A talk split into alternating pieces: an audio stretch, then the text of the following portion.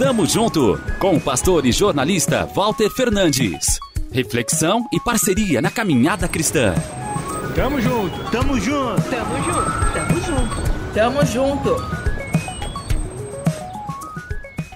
O tempo e as circunstâncias nos ensinam muitas coisas. Experiências positivas e negativas nos trazem lições preciosas. Uma delas, confesso, demorei bastante para absorver. Mas finalmente aprendi que nem tudo deve ser compartilhado com todos. E tenho até exemplo bíblico para essa afirmação. Reparem na trajetória terrena de Jesus. O Evangelho de João, capítulo 6, versos 2 e 3, diz o seguinte: E grande multidão o seguia, porque via os sinais que operava sobre os enfermos. E Jesus subiu ao monte e assentou-se ali com os seus discípulos.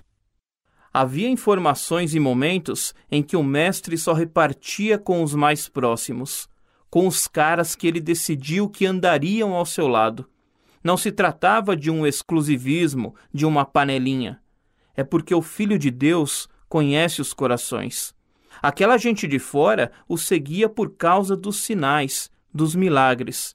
Já os discípulos, por mais falhos que fossem, continuavam com ele por quem era, não por aquilo que poderia fazer, oferecer. Sabe, vamos encontrar esses dois tipos de pessoas na caminhada.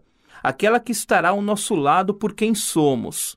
Com essa, poderemos abrir o coração, contar praticamente tudo e dispor de sua companhia. Vamos nos deparar ainda com quem se interessará mais pelos benefícios que podemos trazer. Sugestão: sejamos educados, corteses, até simpáticos, mas talvez seja o caso de não abrirmos a porta de nossas vidas, da intimidade de nossas casas. Avalie. Nos resguardemos, não por superstição, medo de olho gordo, e sim para guardar o melhor de nós mesmos a quem realmente importa e se importa com a gente. Tamo junto, avante! Tamo junto com o pastor e jornalista Walter Fernandes. Reflexão e parceria na caminhada cristã.